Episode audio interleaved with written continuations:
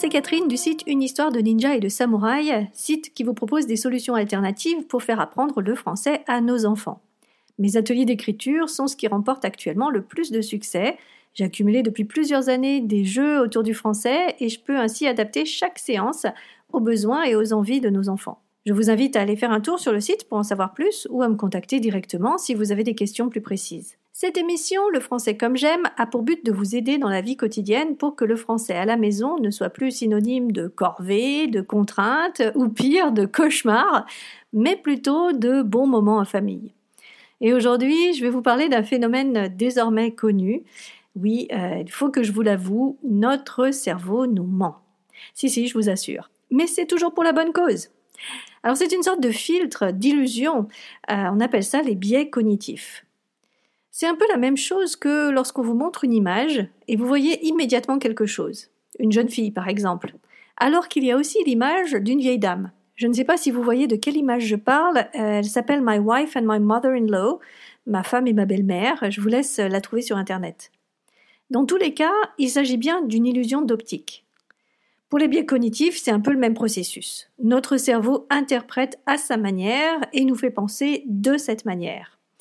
Alors il le fait en toute bienveillance, hein, dans un souci soit d'efficacité, soit pour nous protéger, soit encore pour nous permettre d'avancer. Il y a toujours une bonne raison derrière. Je tenais vraiment à vous parler de ça parce que vous allez le voir et le comprendre rapidement, ce phénomène a un impact direct sur notre relation avec nos enfants et sur les séances de français à la maison. J'ai évoqué un de ces biais cognitifs la semaine dernière, c'était celui du biais de négativité. Je vais bien sûr vous en présenter d'autres, mais nous allons d'abord commencer par ce biais de négativité. Comme son nom l'indique, vous l'avez deviné, c'est ce qui fait que nous enregistrons mentalement plus facilement les choses négatives que les choses positives. C'est notre tendance finalement à voir le verre à moitié vide plutôt que le voir à moitié plein. Nous allons aussi nous rappeler plus facilement d'un reproche, alors qu'un compliment sera plus vite oublié. Nous allons être plus vivement touchés par une mauvaise nouvelle que par une bonne nouvelle. Nous avons aussi tendance, avouons-le, à parler plus facilement des mauvais événements qui nous sont arrivés que des bons. Quand nous regardons la dictée de notre enfant, vous me voyez venir, n'est-ce pas? Eh bien oui, nous avons clairement tendance à relever toutes les erreurs et complètement mettre de côté les mots corrects. Donc, ne vous inquiétez pas, c'est un phénomène normal. Nous souhaitons bien sûr avant tout que notre enfant s'améliore et donc nous pointons du doigt ce qui ne va pas pour qu'il puisse se corriger et ainsi apprendre. C'est valable d'ailleurs pour les dictées, mais c'est aussi valable quand il apprend à lire, quand il rédige un devoir, euh, et même euh, tout simplement quand il parle. Ce biais de négativité n'est donc pas mauvais en soi, mais il pose tout de même un problème, c'est celui de la confiance en soi. En effet, à force de ne montrer que les choses négatives à nos enfants, nous risquons de provoquer un découragement ou une vulnérabilité ou encore un rejet de leur part. Alors certaines études montrent un ratio entre le positif et le négatif. Je vous donne celui de Barbara Fredrickson, euh, dont je vous ai déjà parlé dans d'autres émissions. Elle est docteur en psychologie, professeure de psychologie et neurosciences à l'Université de Caroline du Nord, et elle a écrit plusieurs livres autour de la science du bonheur. Son ratio à elle, donc, est de 3 pour 1.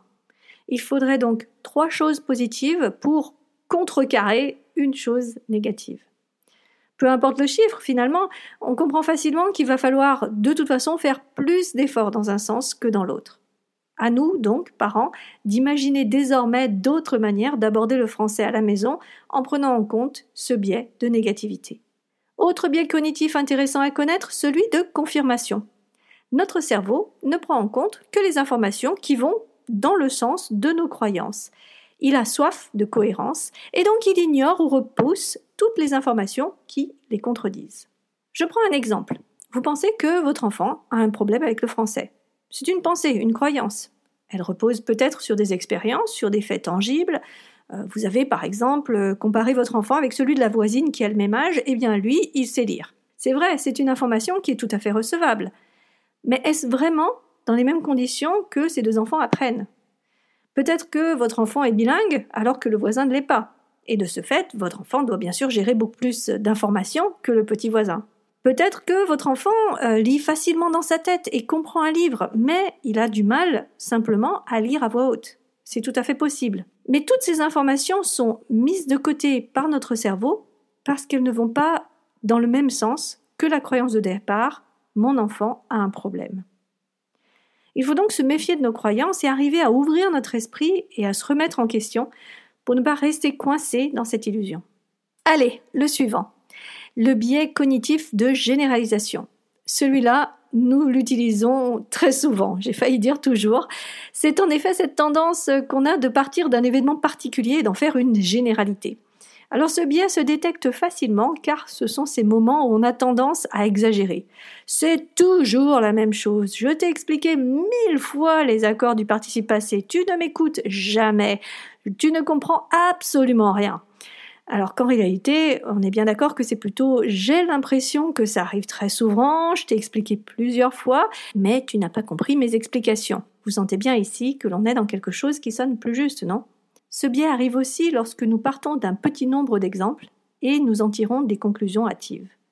Méfions-nous donc des pensées du genre il ne sait pas lire alors que notre enfant a simplement des difficultés sur tel ou tel point de lecture, par exemple. Allez, encore un autre l'illusion de savoir. C'est l'idée de ne pas confronter ses croyances avec d'autres points de vue. C'est ne pas rechercher des informations qui permettent de voir les choses sous un autre angle. C'est finalement rester dans ce que l'on connaît déjà. C'est l'illusion avec laquelle je me bats le plus. Nous avons souvent l'impression de savoir beaucoup de choses et nous nous asseyons finalement sur ces connaissances. Il faut aussi l'avouer, c'est pas toujours facile de les remettre en cause. Heureusement pour moi, souvent je me retrouve confrontée à des questions très spontanées de mes ninjas, comme euh, mais pourquoi en français le masculin l'emporte sur le féminin? Ou encore euh, d'où vient l'expression cuculapraline? Alors je me retrouve dans des situations où bien sûr je ne sais pas, et bien sûr c'est très inconfortable. Du coup, c'est souvent que je remets en question mon propre savoir. Alors la réforme de 1990, la réforme d'orthographe, m'a aussi permis de réfléchir un peu différemment par rapport à ce que je savais déjà. Et c'est aussi ce que j'essaie de faire passer avec ce podcast. Je n'aime pas donner des conseils ou des informations toutes faites. Je préfère donner à réfléchir et ce pour que vous non plus, vous ne tombiez pas dans cette illusion du savoir. La remise en cause, même si elle est inconfortable, fait à mon avis partie du processus de développement et d'amélioration. Allez, un petit dernier pour la route, le biais de conformisme. C'est la tendance à vouloir agir et penser comme les autres. Je rencontre souvent des parents qui appliquent des méthodes pour apprendre le français parce que ce sont les plus répandues ou parce que leur entourage les a déjà utilisées et les approuve. Le problème, c'est que chaque enfant est unique, et il n'est pas toujours une bonne chose de se conformer à la vie le plus général. Ce biais de conformisme est délicat car il s'appuie sur notre besoin d'être connecté à un groupe, d'être accepté dans la société et de suivre le mouvement général. L'idée n'est pas non plus d'aller complètement à contre-courant, mais c'est plutôt de réfléchir lorsque l'on prend une décision sur l'apprentissage du français, entre autres, pour que celle-ci ne prenne pas uniquement en compte le fait qu'il faudrait faire comme tout le monde. Et pour cela, il est nécessaire de s'ouvrir à toutes les options possibles et peser pour chacune d'elles le pour et le contre dans notre cas particulier. Alors je pourrais continuer comme ça euh, pas mal de temps, puisque des biais cognitifs, il y en a beaucoup d'autres. Je vous invite à les chercher euh, pour aller plus loin si ça vous intéresse.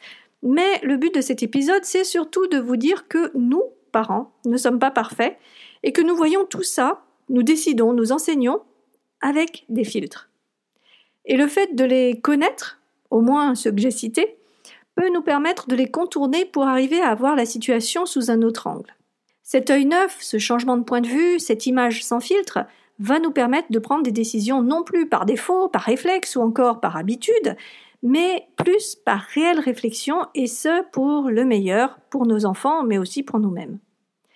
On oublie donc de voir tout en négatif, de généraliser, de penser que l'on sait tout, de se conformer à la vie des autres, et on essaye de voir le positif, de voir la situation dans toute sa singularité, on remet en question nos connaissances et on ne fait que s'inspirer de la vie des autres pour trouver sa propre solution.